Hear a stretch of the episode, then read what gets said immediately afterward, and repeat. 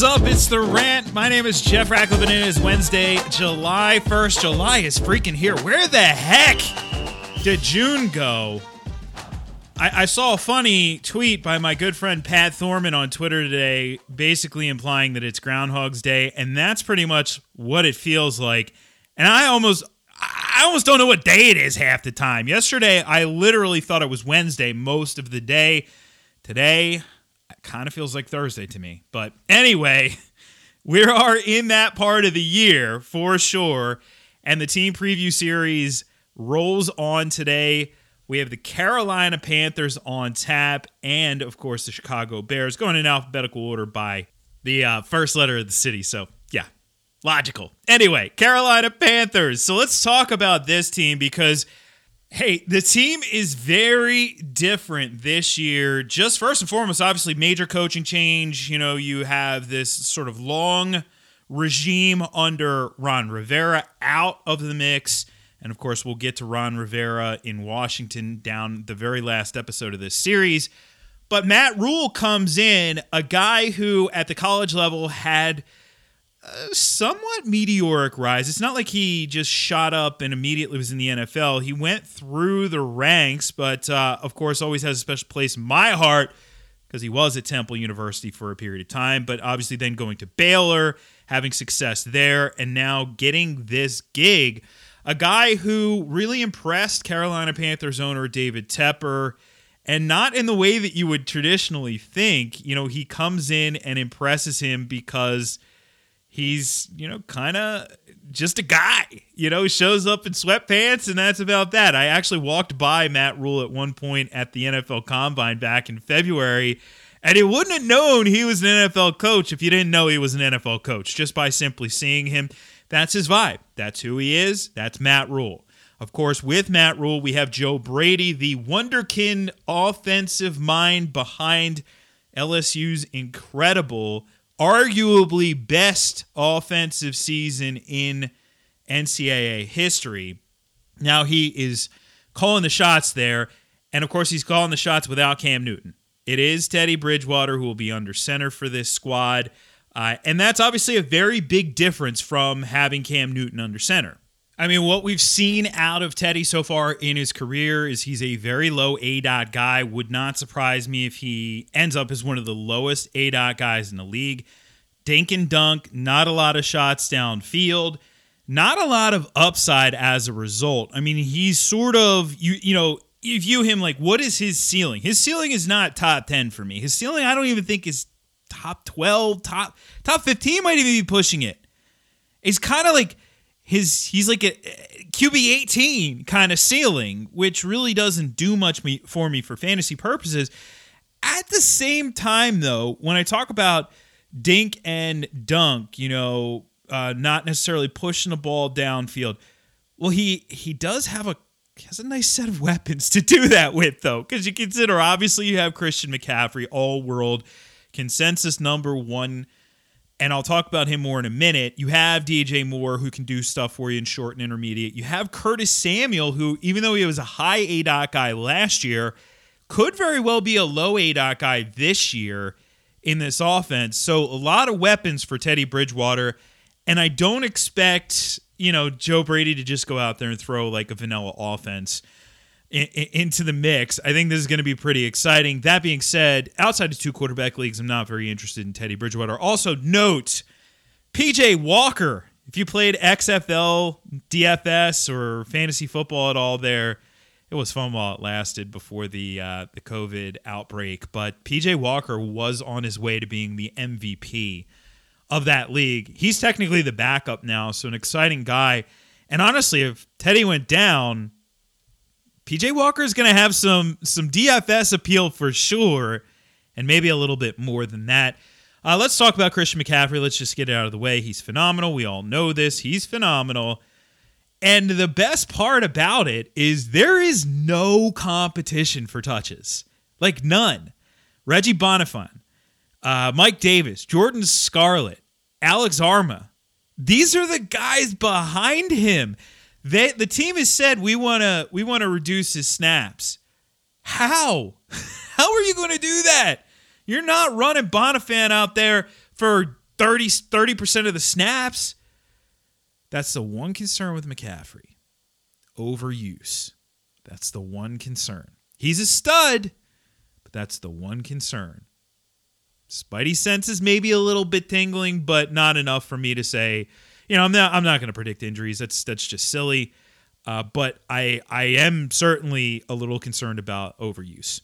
Uh, let's talk about the wideouts. Hey, DJ Moore last year was a, a guy who a lot of folks pegged for a breakout. And over the first month of the season, it did not look like that breakout was going to happen. Fantasy finishes of 37, 15, 33, and then 53. So it was ugly.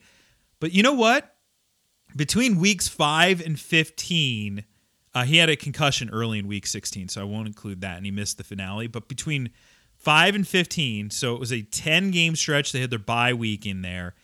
He was really solid. Fifth most fantasy points uh, at the position, rock solid at a, from a per game basis over that stretch. 913 receiving yards.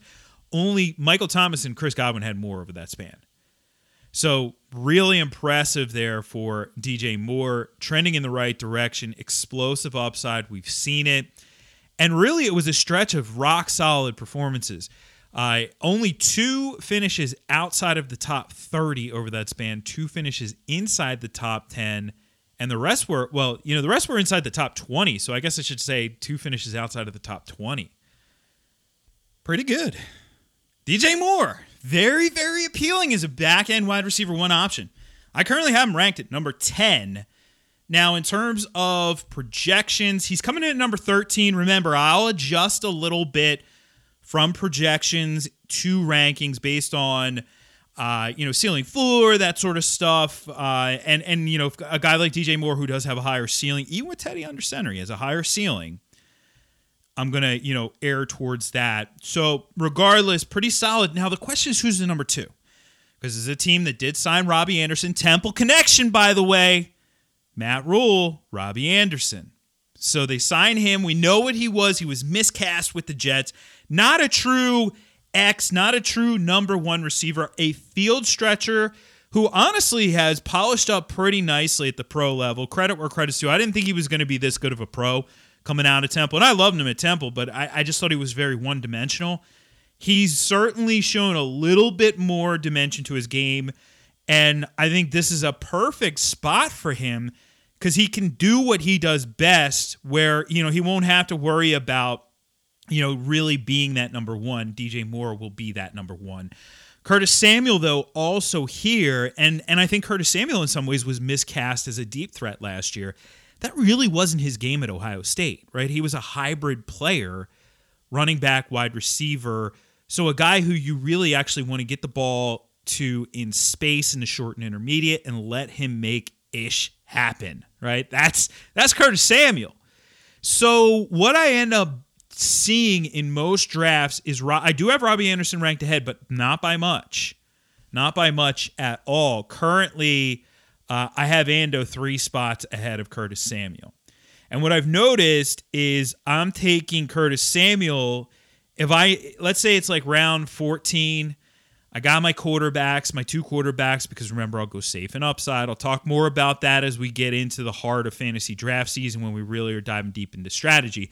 But I got my quarterbacks, I got my tight ends, I've rounded out my running backs because I'm not going to take them late and I have one more spot before I get into, you know, in leagues where you have kicker and defense and you have to draft them. You know how those leagues go. If I have one more spot left, I am seeing Curtis Samuel widely available there. I'm willing to take a stab on him.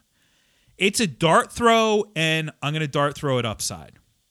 That's what I'm going to do. So he's pretty, you know, he's very often available late like that. Uh, Ian Thomas is the tight end. I he's a three for 32 guy. He's a guy who isn't going to catch much volume. I have him projected at 38 catches, uh, 386, and two touchdowns. The two weeks that he scores touchdowns, he'll catch three balls for 32 yards and a touchdown. People will think he is awesome. He will finish as a top 10 fantasy option at the position, very likely in those weeks. But the rest of the weeks where he catches two or three balls for 20 or 30 yards, everybody's going to think that he isn't a very good fantasy asset. What he is is a normal tight end. That's really what he is. there's a potential ceiling there for Dynasty. I still like him in Dynasty, but in season long, he's not in the mix outside of maybe a matchup type play. If there's like, remember Arizona last year, every tight end could score on him. If there's an Arizona this year and Carolina happens to face them like a beautiful matchup, then sure, we'll hammer that matchup. But otherwise, we're not really looking at him. All right, let's move on to the Chicago Bears. And oh boy, Mitchell Trubisky. that was not pretty last year. And it ultimately may end up that Trubisky is not long for this job. Now, as of this recording, I mean, hey, it's the beginning of July. We don't know for sure if Nick Foles is going to take over, but I don't see a team like the Bears signing Foles to be a backup. You know, if it was, say, I don't know, Green Bay, you know, obviously they drafted Jordan Love, but this happened before the draft. Like, say Green Bay signed Nick Foles, you're like, oh, yeah, he's a backup. you know, the team is showing us flat out here they view him as a backup because he ain't starting ahead of Aaron Rodgers. Ain't going to happen. Whereas with Trubisky, a team with Trubisky under center, they sign a guy like Nick Foles. You're like, oh, he could start. He could really start. You know, didn't work in Jacksonville. We didn't see Gardner Minshew coming. I don't think the Jags even saw Gardner Minshew coming. But it could work in Chicago. It could very well work in Chicago. And, you know, speaking of Jacksonville, former Jacksonville players, Allen Robinson, I mean, he's coming off this phenomenal year last year where the guy goes, you know, he was going outside of the top 30 at the position. His ADP was the number 31 wide receiver. That was a seventh round pick in 12 team leagues last year. That screams absolute value because he ended up finishing as the number seven receiver. He has five top 10 fantasy weeks. Uh, and and did most of that when it counts. Now, granted, he didn't put up decent numbers in week 16, and I know maybe maybe you might remember that, but uh, he did he did have some good weeks down the stretch. Week 12, week 13, week 14, all top 10. He was 14th in week 15, so really solid production, over a thousand yards. But the big one, the kicker for me, 98 catches. I mean, that is an enormous number right there. 150 plus targets. I mean, what else can you say about him? He's a phenomenal football player. And the beauty to Allen Robinson, I'll give credit to my my uh, colleague Brad Evans he's pointed out as a Bears fan that Allen Robinson has done this with Mitchell Trubisky. He's also done it with Blake Bortles. I mean, has Allen Robinson ever had a good, not even a great, a good quarterback? No, he hasn't. And this year, if he gets Foles, I mean, I'm not a Foles guy. I don't think Foles is anything more than a very, very, very low end starter. He won a Super Bowl. I know Eagles fans, you love him till the day you die for for that. And and I can't blame you. I can't blame you. But he's a low end starting quarterback at best, or a high end backup quarterback. That's what he is. But he'll still probably be the best quarterback Allen Robinson has played with in his career if he gets the job.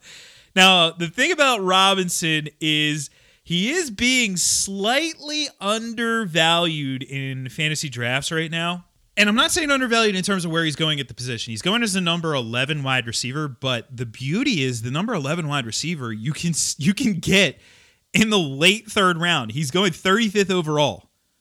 Sign me up for that. Sign me up. Everybody going running back heavy early, it creates this just beautiful value situation at wide receiver where you can scoop good players – in this case, maybe even as far, as much as a round later than you probably should. So I like that a lot.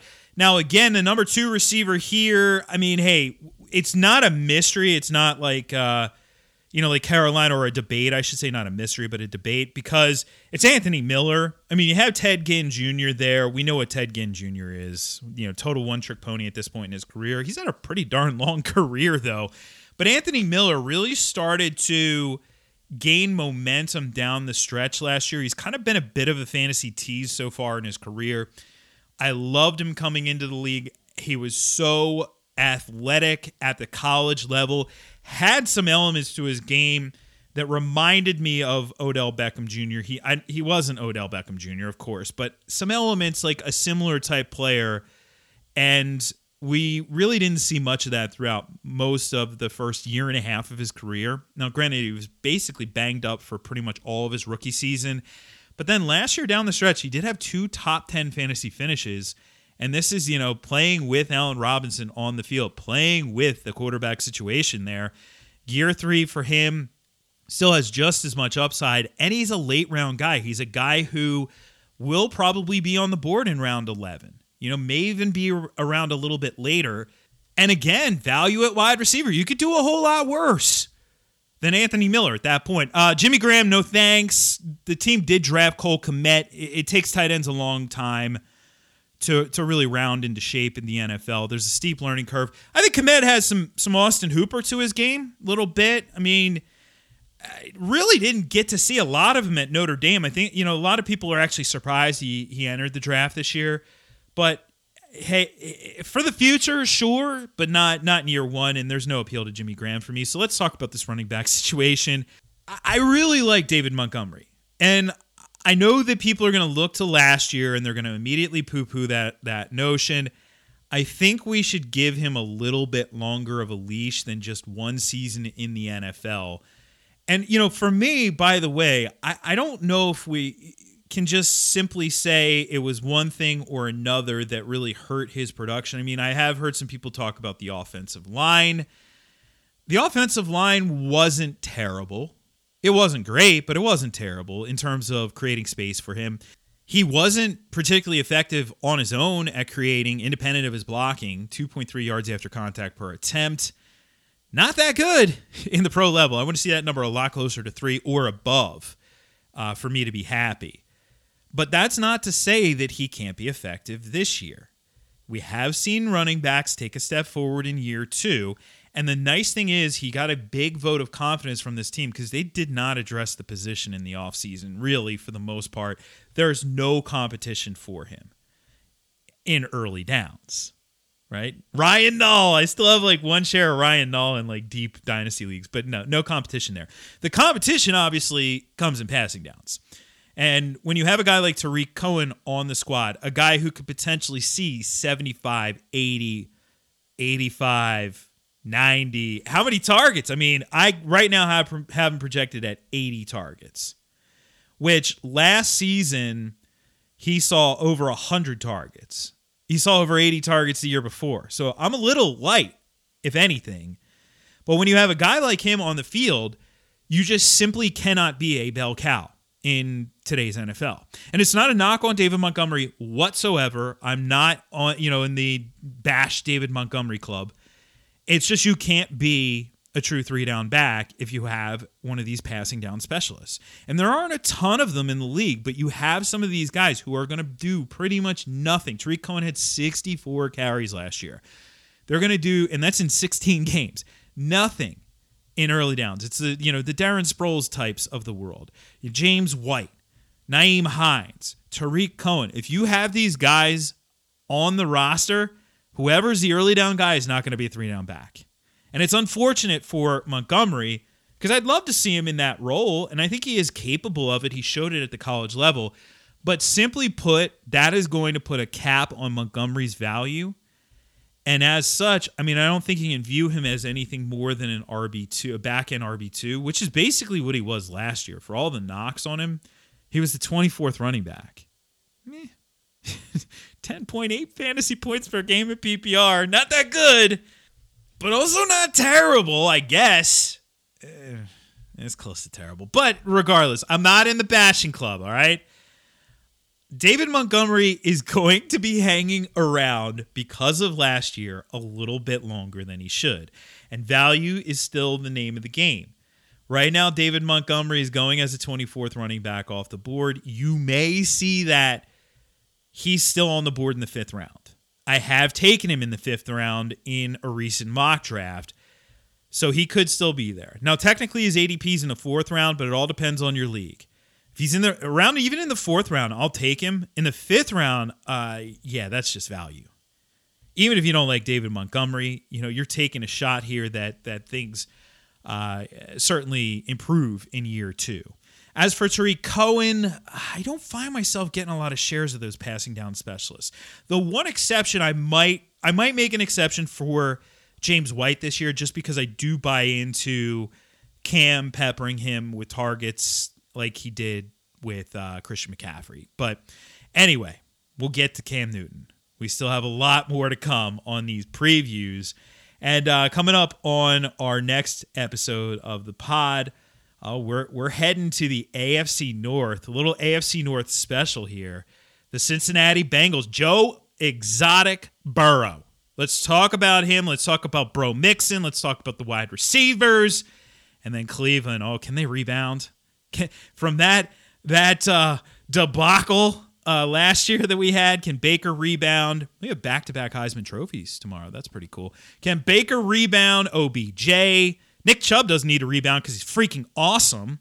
So we'll talk about him. Jarvis, Austin Hooper. It'll be an interesting one. Hey, in the meantime, you guys are absolutely crushing it on iTunes for me. If you haven't already reviewed the show, please do leave a review and a rating. Takes you a couple seconds to do it, and it really helps me out. Uh, the launch has gone tremendous for this podcast. We're really excited about the direction, and the more that we get there, the more we can do on this show, the more I can give you, the listener, and that's exactly what I want to do. So uh, please do that. I appreciate it. Also, you can follow along with me on social media at Jeff Ratcliffe on Twitter and Instagram and use that hashtag RatPack. That way I know you're a listener of the show. All right. I'll catch you on the flip side for another edition of the pod. I'm Jeff Ratcliffe, and I'm out of here.